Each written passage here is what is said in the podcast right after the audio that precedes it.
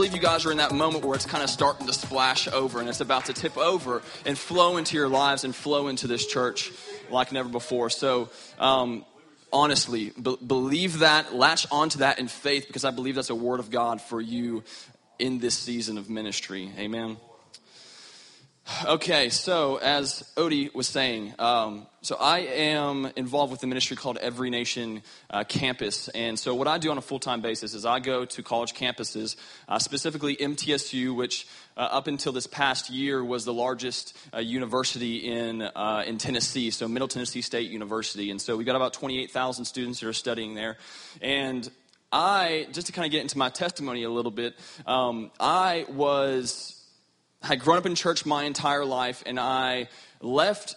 I left high school, graduated from high school, went to the University of Tennessee my freshman year, which I know University of Tennessee is kind of like a cuss word around these parts, but um, that was what I did. You know, go. You know, I won't say that. Never mind. That's fighting words. Okay. Uh, there we go. All right. Thank you. All right. Someone. All right. I feel at home now. I feel at home now. Okay. Let's not go. Let's just not go there right now. Okay. Please, please. Um, so I went to the University of Tennessee my freshman year, and I, I, encountered something there that I'd never experienced before. I'd encountered a culture where it was not the cool thing to be a Christian. Okay, how many of you know that it's in, the world that we live in now, we are the minority. People who love Jesus and are passionately pursuing the Father, we're a minority. And so when I got to the University of Tennessee, that was the first time I'd experienced that. I grew up in church, went to a Christian high school, and so when I got there, I learned very quickly how to fit in. Um, all I needed to do was get some really cool clothes, uh, join a fraternity, and party every weekend, and which turned into, you know, every day of the week, pretty much. And so this is the lifestyle that I kind of entered into when I got to college. Uh, partying, drinking, uh, a heavy uh, lifestyle of drug use. And so I entered into this, this culture and got wrapped up in it. And it led me down a very, very dark road uh, in my life. And I later transferred to MTSU after my freshman year. Uh, when you lose one of your scholarships, uh, how many of you know that your parents don't usually take that they don't like that, right? So they pulled me back to Nashville, and I had to go to MTSU, which I I went to MTSU kicking and screaming like tooth and it was bad. Okay, so uh, I got to MTSU, and when I got there, I began to realize how empty this lifestyle is. When you begin to give yourself over to to the things that the world kind of props up to you to say, if you get this, you'll finally be happy. If you get this, you'll be satisfied. If you get this, you will have the joy that you're seeking after. I have a strong conviction that every human on this planet, every person in this room, has a, a deep desire to experience fulfillment. Like God has placed that there for a reason, and the reason He's placed that there is because He's the only one that can do that. And when you encounter Him, your life will change. And so I began to figure out the emptiness of my lifestyle. Um, long story short, I got to a point I was trying to figure out how to fix things. How do I fix this life? And I very quickly began to understand that there we don't have the power within ourselves to change us, right?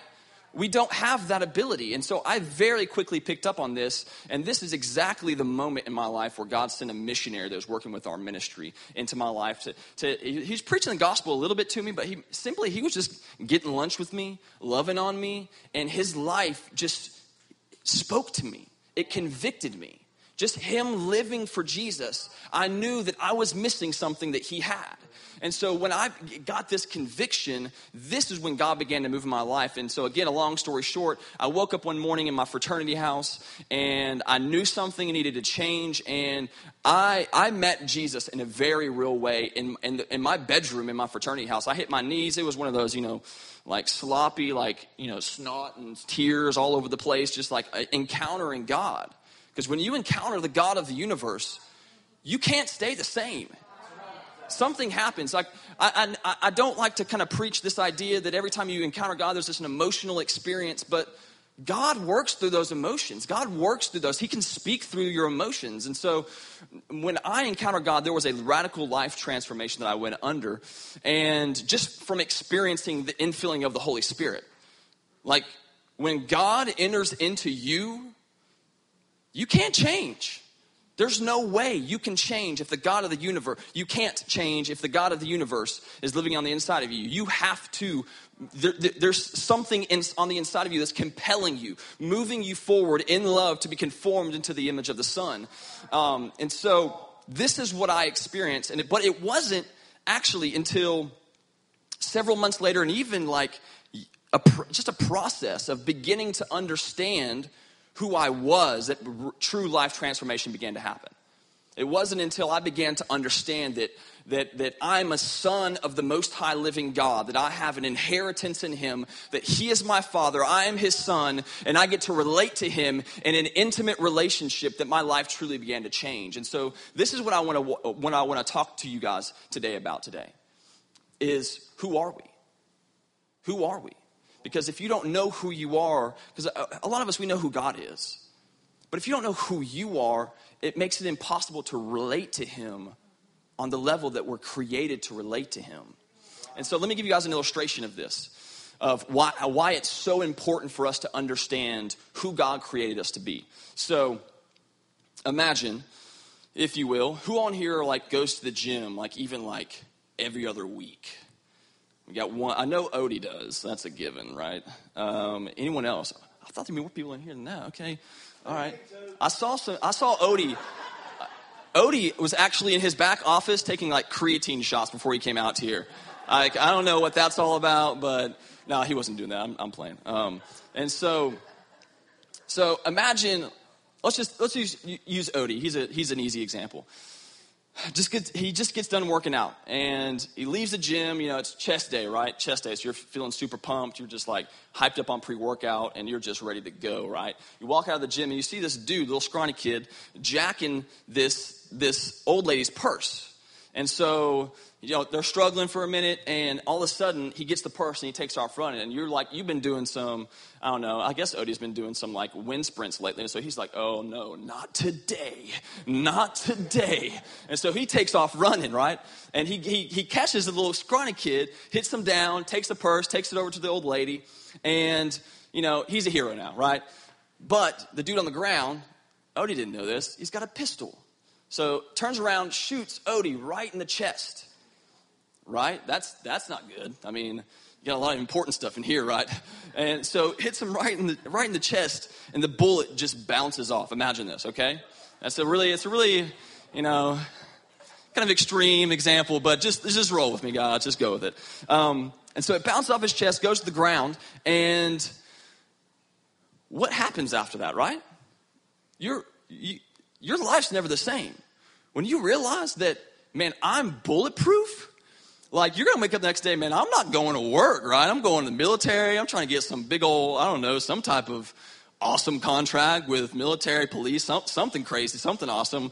I don't know. I'd, I, if it were me, I would get a Batman suit, right? That's what I would do. I would get a Batman suit and I would, I would become Batman and try to figure out how to, you know, fix my voice and all that kind of stuff. But anyways, um, that is neither here nor there. Um, I just like Batman, so okay, let's get back on track. Come on, Zach, come on. Um, so, when you wake up, your life is never the same. But let me ask you guys this Is there anything different about Odie that day than the day before? He was bulletproof the day before. He's bulletproof that day. The only, in his, but his life is on a completely different course. Why? Because he had a revelation an understanding of who he's already been that he did not previously know the day before.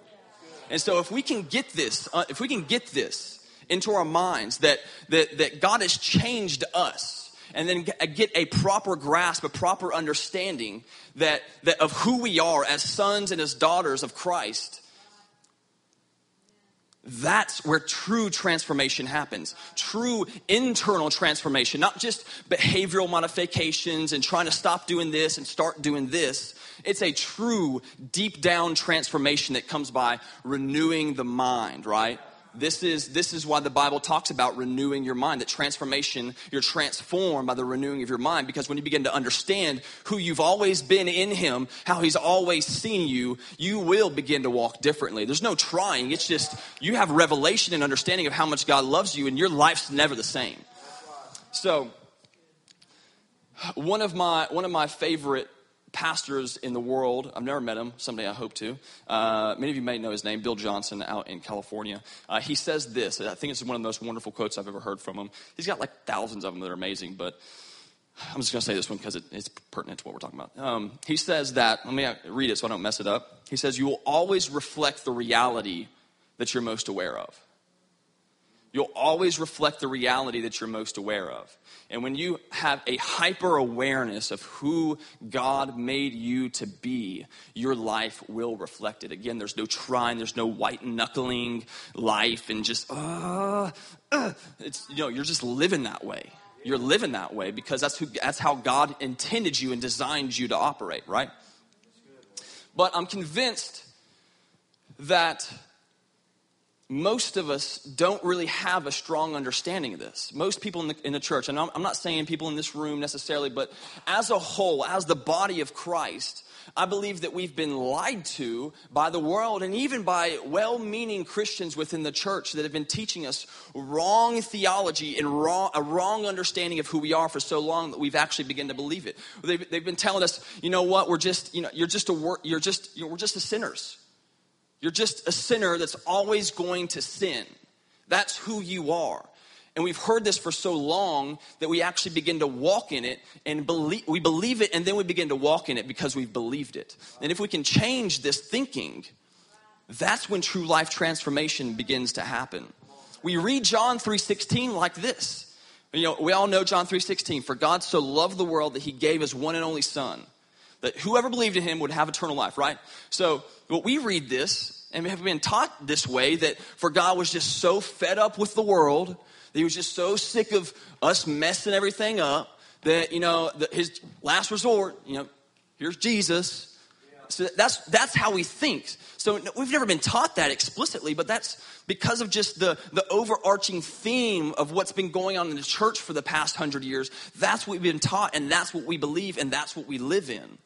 So here's what we have to understand before I go any deeper t- th- today that the cross doesn't primarily expose my sin, the cross exposes my value. It doesn't expose your sin. It exposes how valuable you are to God. Who pays for something that's worthless? We were talking earlier, he's, he's redeemed us. What does that mean? It means he's bought us with his blood. What's more expensive in the entire world than the blood of the only Son of God? Nothing. Which means that's the value that he places on your life. Yeah, that's good, Amen. Good word.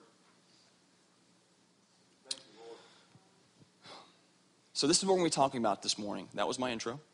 Um, 20 minutes later. All right. So here's what we want. Here's what I want to do because I don't want to just give you a bunch of like awesome kind of snippets and tweetable quotes. I want to give you the Word of God. Right? I, I have to prove this in the Word of God, otherwise this is just stuff that tickles our ears. Right? And so here's what I want to do. Let's go to Genesis three, Genesis three one through five. I believe we're going to have it up here. Correct? Yes, one through five. Now, this is going to be in King James. I don't read out of King James, so I'm, the, I'm in the ESV right now. It says in verse 1 Now the serpent was more crafty than any other beast of the field that the Lord God had made. He said to the woman, Did God actually say, You shall not eat of any tree in the garden? And the woman said to the serpent, We may eat of, of the tree of the of the fruits of the tree in the garden, but God said, You shall not eat of the fruit of the tree that is in the midst of the garden, neither shall you touch it. Which this has nothing to do with my sermon today, but this, I think this is very interesting. That, that Eve says to, to the enemy that God told her that she couldn't touch the fruit. Now, God never said that she couldn't touch the fruit. And now, this is the first example in the Bible where a religious spirit actually shows up, where there was a rule that has been imposed on themselves that God never, that never proceeded from the mouth of God. And so when we're talking about this kind of this system of religiosity, it shows up actually very early on, but way before the Pharisees ever show up. So, continuing, it says, "Lest you die." But the serpent said to the woman, "You shall you shall not surely die." For God knows that when you eat of it, your eyes will be open and you will be like God, knowing good from evil. So, this is a very interesting passage, and I, God recently showed me this because obviously this is Genesis, so like we've heard this a long time growing up, right? Um, but I'd never understood the reality and the implications of this passage right here. It says, The enemy says to her that when you eat of it, you'll be like God. And so here's my question to us right now Were they or were they not already like God? Think about this. Were they or were they not already like God? It says in Genesis 1 that they were created in his image. Let us make man in our image, in our likeness, right? So Adam and Eve were already like God. And so the primary reason that they fell into sin and temptation from the beginning wasn't because they were just worthless sinners and just destined to sin and God wanted them to sin um, and they were just, uh, uh, they wanted power and authority and they, they didn't want God in their life at all. That wasn't the reason at all. The, the primary reason they fell into temptation was because they didn't have a revelation of who they already were. If they would have known from the beginning that they were already in the image of God and already like him, the temptation to be like God would have never settled in. They would have never fallen into temptation. It was a lack of understanding that led them to fall into temptation. So here's what we have to understand. So that so when when Adam and Eve fell into temptation, here's here's what ended up happening. The image that God had created them in, right? The, the, the nature that He created them in, the, uh, the inheritance that God had given them, the authority that He created them to walk in, the authority to have dominion over the entire planet, to make the rest of the world look like the Garden of Eden, to bring order to the world. All of that was corrupted right then in that moment. The moment they ate of the fruit, all of that broke. All of that got marred. All of that got corrupted. And so every person that has been born since this moment has been born with the same corrupted nature. I can't run from that fact, right? Bo- we're born into sin. We're born with a corrupted nature. We're born being separated from our rightful position as heirs to the throne of the Most High Living God. But this is why when, when, when Nicodemus in John 3 comes to Jesus and says, Jesus, pretty much, you know, this is the Zach Allison paraphrasing version. How do we get to experience the kingdom? How can I experience the kingdom? And this is why Jesus says to him, He says, Listen, you must be born again. You've been born corrupted. You've been born into with a bad nature. You've been born uh, uh, with the image of God that was you were intended to walk in being marred. And so this is why you must be born again. And this is the good news of the gospel that we get to be regenerated and completely restored to our rightful positions as sons and daughters. This is the gospel. This is the essence of who we are. This is the essence of what we get to walk in. When you begin to understand that you're a son or you're a daughter, that's when you walk like a son and daughter. It's not when you figure everything out. It's when you just simply understand I'm a son, I'm a daughter. I can walk that way. And so, what I want to do the rest of the time this morning is explain to us what does it really mean to walk in our new nature? What is that new nature, right? So if we have to be born again, what does it mean to be born again? So let's go to 2 Corinthians 5, 16 and 17. This is a very familiar passage for most of us in here. However, I think this is very pertinent because I just love this passage. I say it every day. Like literally every day, this passage, this, these verses come out of my mouth because this is the reality of who I am. And my, here's, the, here's what I live under, the phrase I live under, that I'm gonna, I'm gonna believe it, I'm gonna believe God's word, I'm gonna act in God's word, and I'm gonna walk in it until it becomes my reality, right? So this is a, a phenomenal passage that I want us to read very quickly. 2 Corinthians 5 16 through 17. From now on, therefore, we, re- we regard no one according to the flesh. Even though we once regarded Christ according to the flesh, we regard him thus no longer. Therefore, if anyone is in Christ, he is a new creation. The old has passed away, and behold, the new has come. the new what? The new what? The old what? The old nature has passed away, completely passed away. Does it say kind of passed away? Does it like say kind of? You, you, you, some things get new? No, it says all things have passed away. Old, oh, the old things have passed away and the, the new things have come. Your new nature has come. And so, before we move any further, we have to understand that when you give your life to Jesus, when you come to God and you say, you know what, God, you can have everything. Not just the things that I like, not just the things uh, that I don't want in my life anymore. You can have everything. When we submit our lives to Christ, we get born again according to the scriptures like John 3 like in John 3 and we become a new creation according to 2 Corinthians 5:16 through 17. And so everything that was lost in the garden everything that was lost in the garden. Our, our rightful position as sons and daughters the authority that god created us to walk in authority over sin authority over temptation authority over the enemy uh, uh, our inheritance as sons and daughters all of that gets restored to us in our new nature. And that's a part of who we are. That is who we are. And the sooner that we can believe that is the sooner that we get to actually experience it because it's been made available. That nature is there. The essence of that nature is there. So here's what I want to do. Here's, here's what we have to do because it's not just enough to know I've been made new, right? You can know that. That's great news. It's great. But in order to experience the fullness of our new nature in Christ, in order to experience everything that's in that, we have to understand what that new nature is like. And so I've got three points for us this morning uh, to help us better understand what our new nature is like. Because we, we have a, a, a completely new nature that we need to understand. Again, we're, we're transformed by the renewing of our minds. So when our minds catch up to the reality of God's word, that's when transformation happens. That's, that's when transformation happens. So let's dig into this this morning. Let's not just stay on the surface of, yes, you're new, woo, awesome, let's leave, lunchtime. Let's dig into this and figure this out. Because I believe that God wants to change some people in this, in this room to, this morning. He wants to bring transformation so you can walk out of that, out of this room this morning, completely different.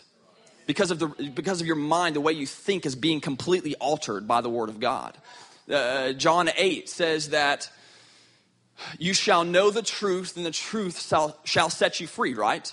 And then later on, it says that where the Spirit of the Lord is, there's freedom. So we experienced the Spirit of the Lord, right, this morning during worship. The, God showed up in a mighty way to kind of alter some things. Like, we don't know how God does those things, but He encounters us, He moves in us, and everything changes.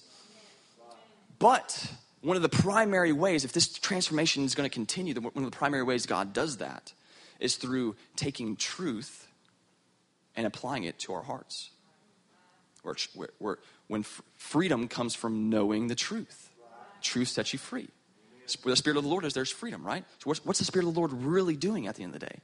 He's applying truth to our minds so that we can wa- not just experience freedom, but walk in freedom and the authority that we have to do that. Okay, let's do this. Uh, so, my first point this morning is that we are righteous. We are righteous. We are righteous. If you're taking notes, I love when people take notes. It just makes me feel so much better. Goodness gracious. It just makes me feel like everything that's coming out of my mouth is just so much more important.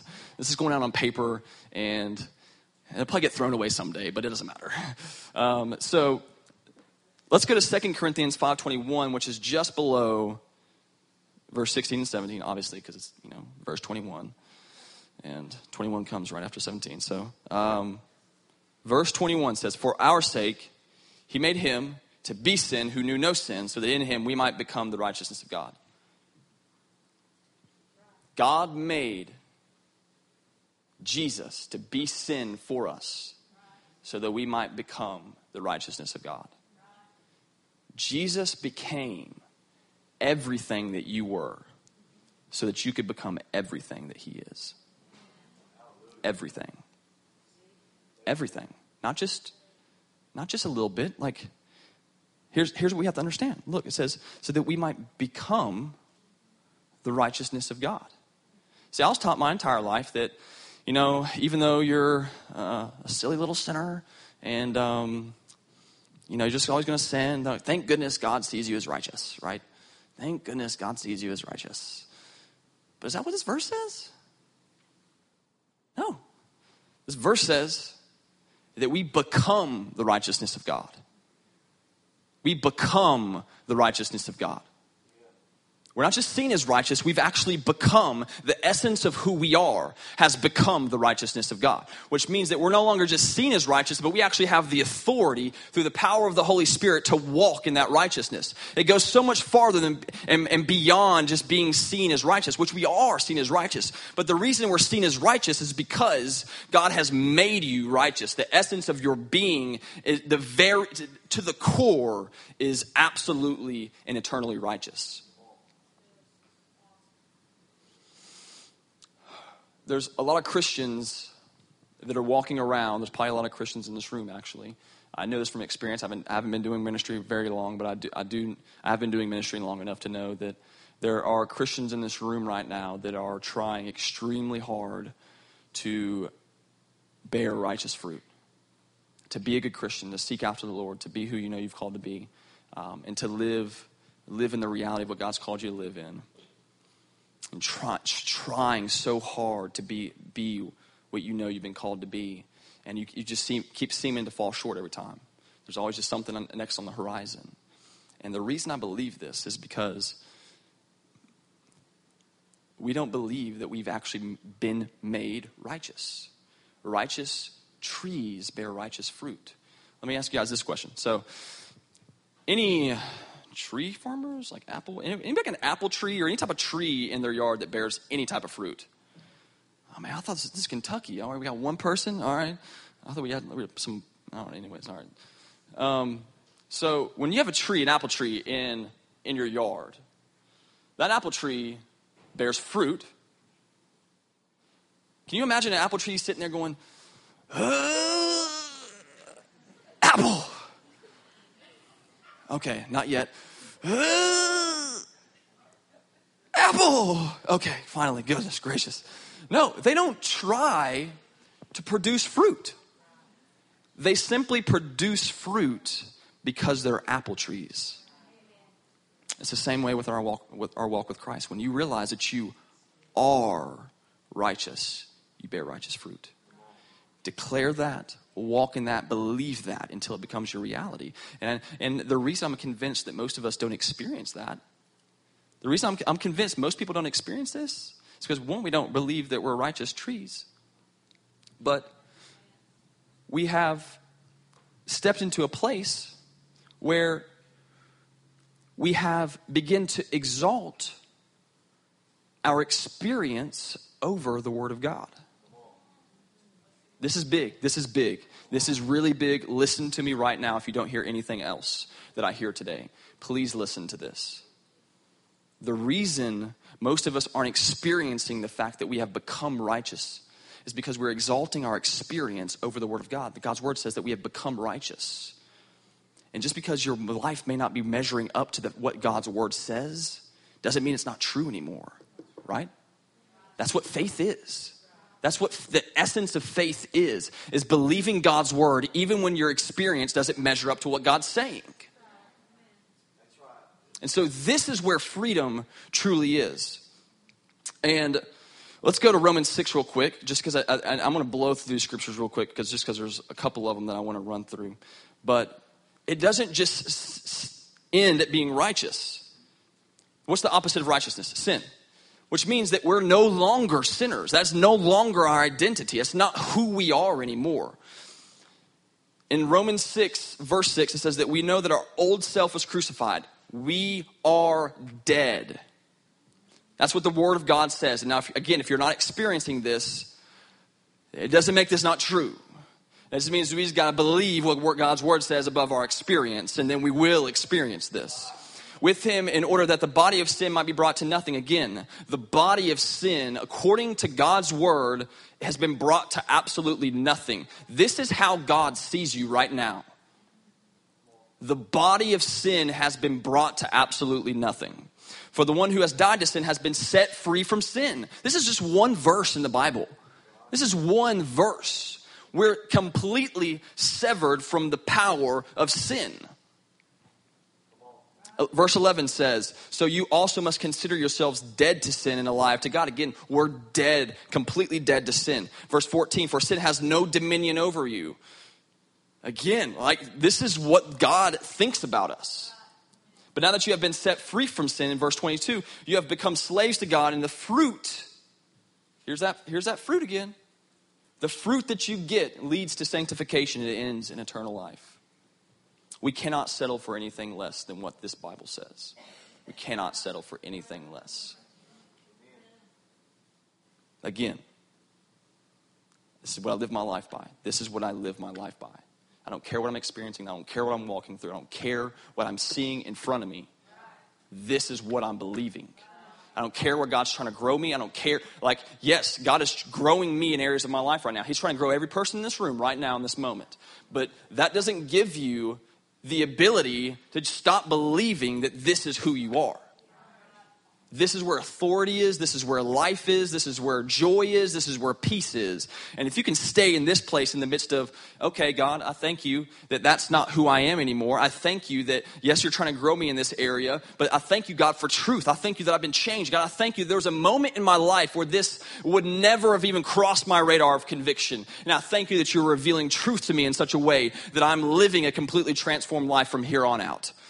That is what we get to walk in. So that's my first point. We are righteous. That's the first thing you have to understand about the essence of your new nature. Is that God has made you righteous. Not just you're not just seen as righteous anymore. This is big for, for my teenagers down here. Because this was this was like kind of the, the, the entanglement of the lies that the enemy had me in. Well, you know, I'm just I'm righteous. You know, thank goodness I'm righteous because I'm struggling. But there came, there came a point in my life where that just wasn't enough. I had to begin to believe the Bible in a new way, to believe that I'm not just seen as righteous, but I have become righteous and empowered through the authority of the Holy Spirit to live in that righteousness.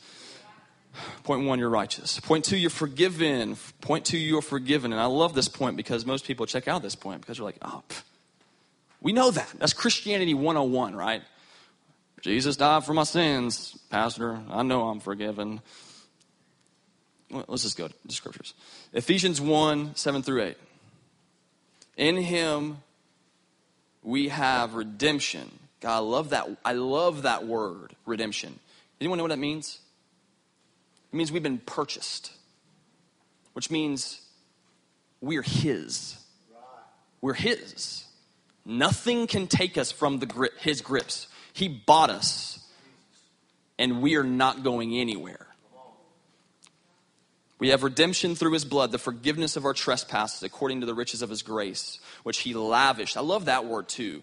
The word lavish just kind of means like it's too much, right?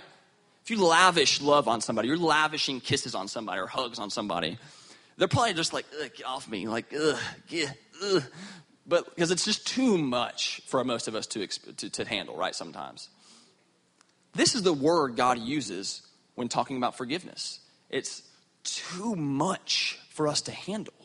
It's just, it's almost unfathomable, unbelievable that God would give us this much forgiveness. And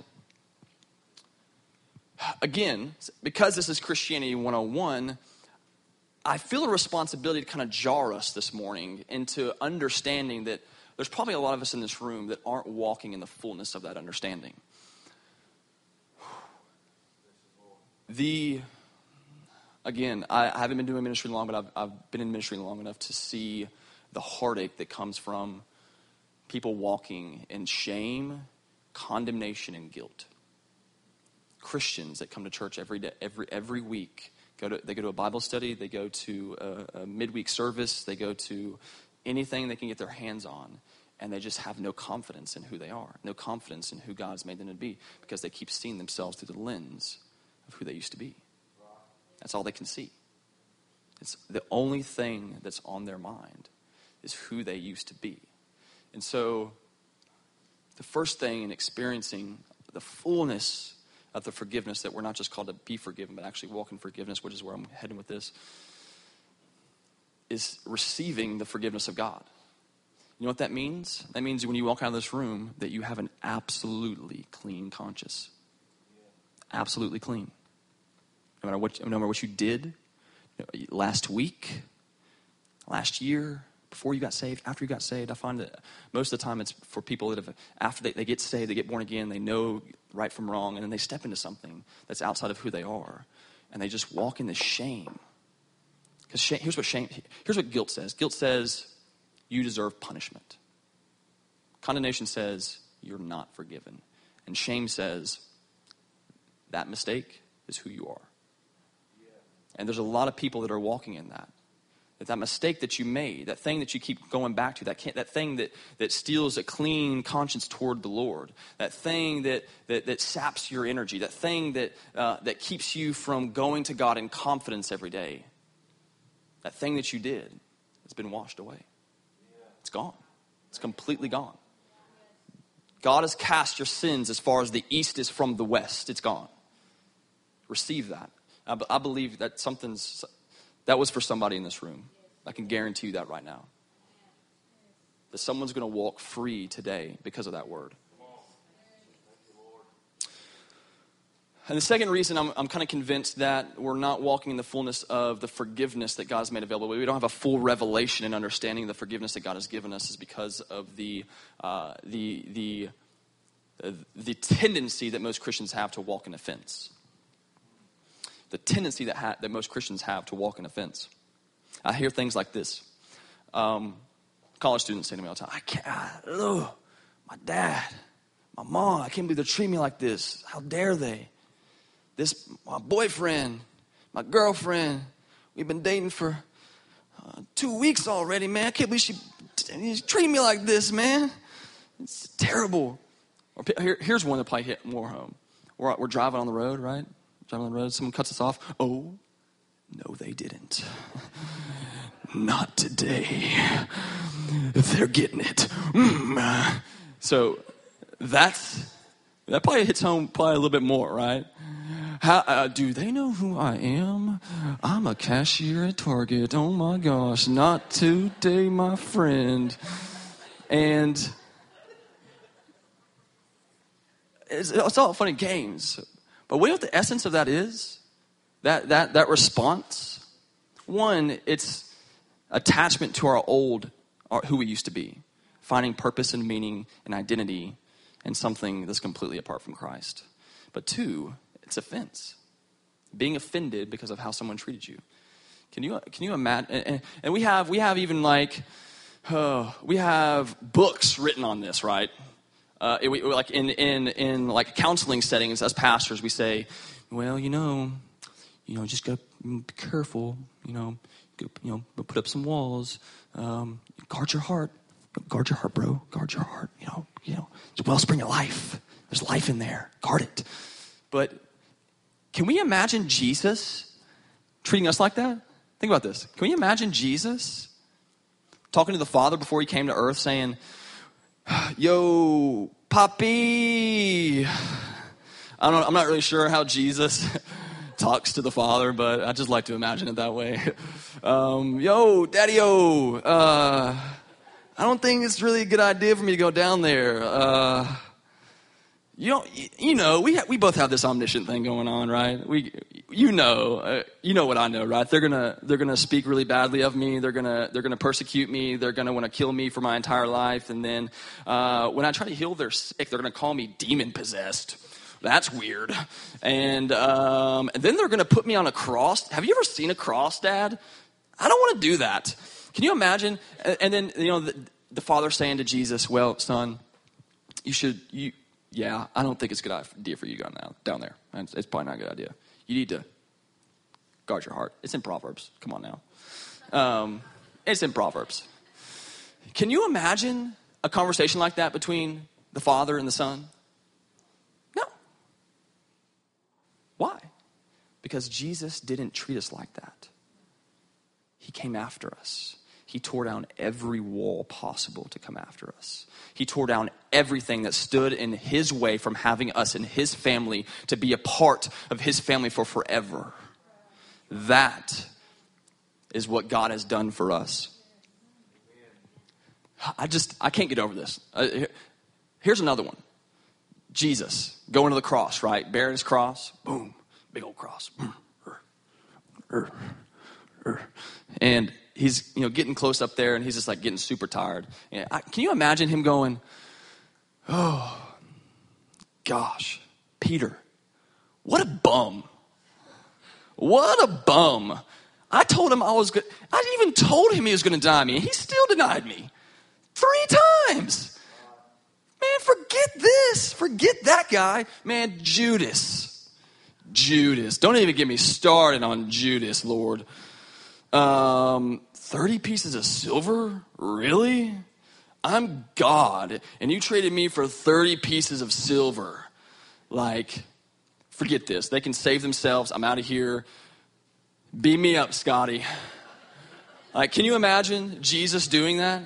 I can say beam me up, Scotty, now because all the recent, you know, Star Trek films that have come out, it's made that relevant again. So I like that. Um, so, but here's my question: Is if it sounds so funny coming out of Jesus' mouth, why does it sound so natural coming out of ours? Why does it sound so natural coming out of our, our mouths? Picking up offense towards every little thing that gets done towards us. Man, my boss, I cannot believe he's treating me like this. I'm getting another job. Instead of receiving the forgiveness of God and walking in that forgiveness towards every person that's around us, every single person. No matter how they treat us, we have been created by God to become love, not just receive love, but to become love. To not just receive forgiveness, but to become the essence of what it means to walk in forgiveness. This is how God treated us, and this is what we're called to walk in because we've been called to be created into the image of the Son. Amen? So I hope this isn't coming off mean, but I find this to be a very big, this, this, this area of offense. One, keeps us from, doesn't it keep us from receiving the forgiveness of God? Because you can receive forgiveness of God anytime. It doesn't matter. It's always available because Jesus died 2,000 years ago. It's not a, receiving forgiveness isn't a future event, it's something that's paid for already. But this area of offense will affect your experience of that forgiveness. That experience of that, walking with a clean conscience, walking free from, from holding on to things of how people have treated you. There's, there's freedom in this, and if you'll get that and walk in that, this is uh, life flows through you here. The Spirit of God has been placed on the inside of us as a well, not to just spring forth into eternal life, but to flow out of us as a river, and offense will clog that. So, yes. Again, I hope this isn't coming off tough, but here's, here's the reality that I walk in as a communicator of the gospel. That, again, truth is what sets us free. And now, repentance is not a bad thing. Repentance is fun now because it's, oh, that's what I'm, I'm supposed to walk in? That's what I get to experience? Awesome. Correct a, a, a, wrong way of thinking, and you're walking a new way of life. That's what repentance is. Repentance isn't, oh, goodness, thank goodness that's over with. Repentance is, oh, that's a, not the right way to think. This is the, the right way to think. I'm going to choose to walk in this and walk in freedom. So, receive that, please.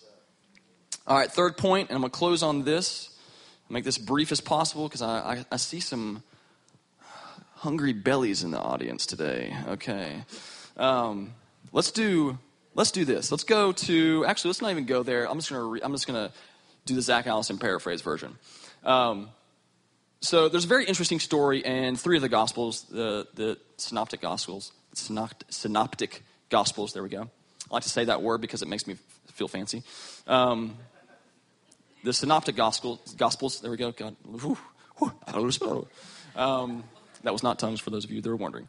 Um, the, there's this interesting story where Jesus gets baptized, right? He gets baptized. And so, you know, John the Baptist is over here, um, just for the sake of, you know, illustration, he's over here in a river. Jordan River is running right there. and he's baptizing people. You know, he's taking breaks, eating some locusts and honey, and um, you know, got some camel hair. You know, crazy stuff going on. So Jesus walks up, right? Jesus walks up and he says, "I need to be baptized. I need to be baptized." And John looks at him and is like, "You want me to baptize you?" I need to be baptized by you. And then Jesus says something really interesting. He says, No, this needs to be done to fulfill all righteousness. And I'm, gonna say, I'm not going to stand here this morning and act like I know what the, the fullness of the reality of what that meant. But we'll get to that in a minute. And so John baptizes Jesus. The Holy Spirit descends on Jesus like a dove, and it's almost exactly recorded the exact same way in all three Gospels. Um, and when the Holy Spirit descends like a dove, Jesus from that moment on is anointed with power to minister in the gifts of the Holy Spirit for the first time. Now, I, I, I won't say it definitively, but from what we can, we can see from the scriptures, this is the first moment he begins to operate in the power that he's already had. which means that we now, with, with the, the infilling and the baptism of the Holy Spirit, get to operate in that same authority as well.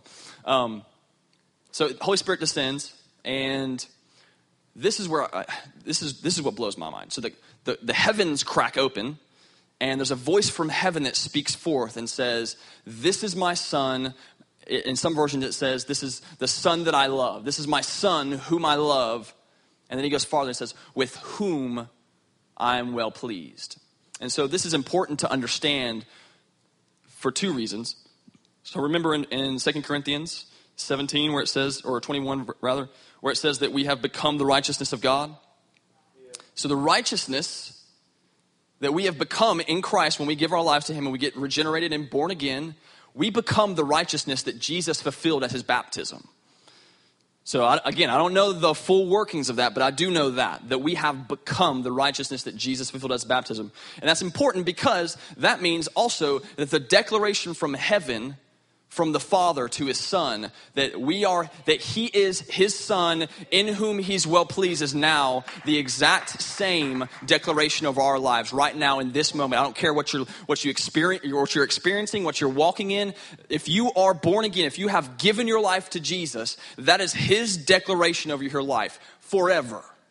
Forever not when you're doing good and not and, and kind of when you're you know, re, you know he loves you and he's really proud of you when you're doing really good but then just kind of proud of you. No. It's a single declaration of of god being pleased with you and god being proud of you and it is life transforming if you'll receive that word. When i was um, I guess probably about five years ago now. Uh, my parents were living in Georgia at the time, and they were living from they were moving from a condo to a new ho- uh, a new home, and I was helping my dad move, and my mom was kind of chilling because you know she's a mom, and so she's like packing boxes and you know, oh my gosh, do you, maybe you throw that away, Goodwill, and and so I'm not sure why I threw that in there, but anyways, it's okay. I get so distracted. Um, and so when the I was I took a, a box to the the truck, right? I took a box to the truck, and I came back, and my dad stopped me, and he said he said something to me that I'll never forget. He actually he'll probably listen to this after I get done. He probably doesn't remember this at all, but I remember this like clear as day. He looked at me right in my eyes, and he said, "Son, I'm proud of you." He said, "Son, I'm proud of you." And the reason that was such a life a, a, mind altering moment for me. At the time, I was not saved at all. I was walking in darkness, not in light. I, I, was, I was running from God as, as fast as I could, and I was wrapped up in a bunch of drug use and a bunch of, of alcoholism, and gosh, just, you just name it. And my parents knew, like, this wasn't just like a secret. I was, I was a bad liar, bad at hiding things, and so they knew this. And so this is what makes this so important is because my dad looked at me through the, all of that and said, Son, I'm proud of you. And how did he have the ability to say that? Why did he say that to me? Because he had the ability to look past what I was living at the time to see who I was created to be and to declare who I was in the midst of how I was living. That's how God sees every person in this room. Every single person.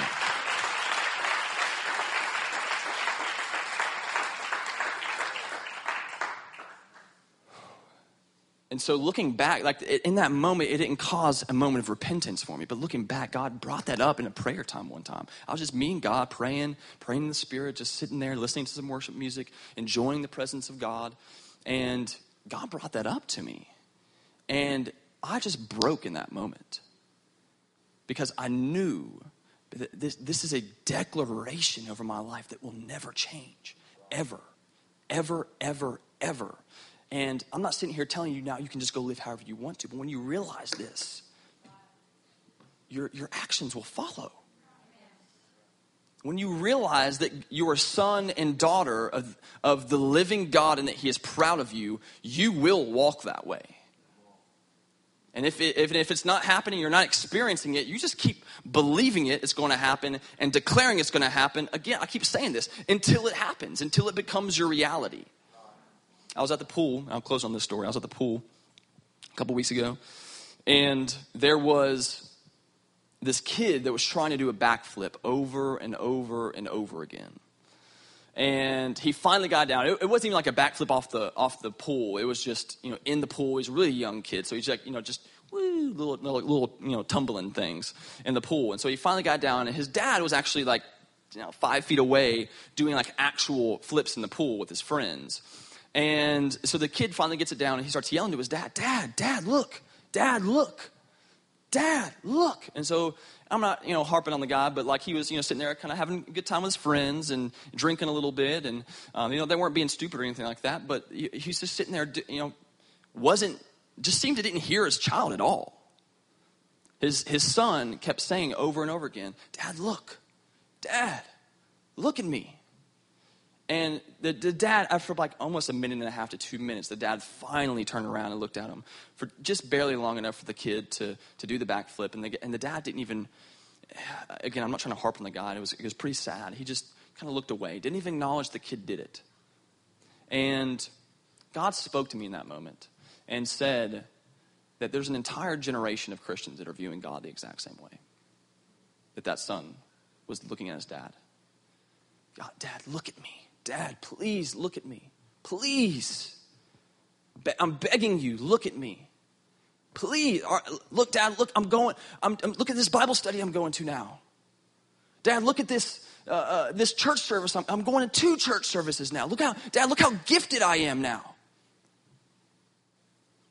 When, when the declaration from the Father through Jesus' life the entire time is, Son, I see you. I know who you are. I'm paying attention. I've seen everything that you've ever done. And then we even, a lot of times, treat other people the same way. Guys, look, look at my look at my clothes. Look at my house. Look at my car. Look at this. Look what I've done. Aren't y'all impressed with me? And there's an entire generation. I see it all the time on the college campus. There's an entire generation of young people and, and even mature people, people that have been walking with God for a long time, that are caught in this rat race of trying to just simply fit in. To fit in with church culture, to fit in with the world, to fit in with this, to fit in with that friend group, to fit in with the pastor, to look like this, to look like that. We've been trained by a lie for so long that we have to fit in in order to find peace and joy that we never stop long enough to just hear that simple voice Son, I'm proud of you. Daughter, I'm proud of you. That will change your life. It changed my life, and I, I, believe that it's actually changing hearts right now in this moment. That, that when you understand that you are righteous, that you've been forgiven, and that your, God, that your Father is pleased with you and that He loves you, you'll never be the same. Your life will line if you if you believe this long enough your life will look like it your life will look like it so i'm not going to sit here and tell you to stop doing this start doing this. All I'm, I'm going to tell you is god is pleased with you. He's got a plan and a destiny for your life that he's he's every prophetic word he gives you everything he ever speaks to you is getting you from where you're at to what you're called to be. Everything. Let's pray. God, I thank you. I just thank you for who you are, Lord. I thank you that you're such a such a close father, such a near father, such a uh, father that, that runs after us, that chases us, that changes us, that moves us for, forward, that compels us in love to be conformed into love. And God, I just thank you for the work that you're doing in the hearts of individuals in this room this morning, God. That there is a transformation that's happening, that there is a breakthrough that's happening. I declare that right now in the name of Jesus. That there is a breaking of every demonic stronghold. There is a breaking of every every every lie that has been believed for so long. There is a breaking right now that's happening. That there's a freedom that's coming that you said that we would be free indeed, Lord. You said we would be free indeed. That, that indeed means that we get to not just in theory be free, but actually experience freedom, God. And I thank you that you're ushering freedom into this place right now in the mighty name of Jesus. What I want to do here with everyone's eyes actually still, bowed, um, staying in an attitude of prayer as the worship team comes up. Um, this is a moment to be real with God, to be real with yourself, and to experience the Holy Spirit as He speaks truth to your heart and you experience the freedom that He's paid for. I want to pray for a couple of groups in this room right now that will be bold enough to just simply respond by raising your hand to say, This, this is true of me, and I want to experience what you're talking about, Zach. If, um, if you're in this room and you are saying to yourself, man, I, what you're talking about right now, this new nature, this new, this transformation, I, mean, I don't think I've ever experienced that. I may have grown up in church. I may have been experiencing church for a long time. I may know a lot of Bible scriptures, been around the church. If that's you, and you're like, man, I've never experienced this rebirth, this absolute transformation to the core of who I am. If you've never experienced that, please raise your hand right now. I want to pray for you. This is a, this is a moment where you can get real with God. Anyone else? Anyone else? This is a, there's no one looking but God and you. This is a moment to be real with God. God can do a work right now, and I believe He is. All right, all right, you can put your hands down. God, I thank you for the heart transformation that is happening in these two young people right now in Jesus' name. But I thank you that you are taking them out of darkness and placing them in, the mar- in your marvelous light, God, that they're walking in the newness of life in accordance with your word. Lord, I thank you that there is a transformation by the power of the Holy Spirit that's happening right now, where you are literally infilling them with your power and your love, God. This love that I'm talking about isn't just a, uh, it isn't just a theory. It isn't just an idea. This is an experience that you can experience right now in this moment, God. So I pray that you would cover them with your love, that you would protect them from, from this moment on, that you would seal them by your mighty Holy Spirit. Jesus' name. If you would like to know more about Our Father's House and upcoming events, log on to ourfathershouseky.org.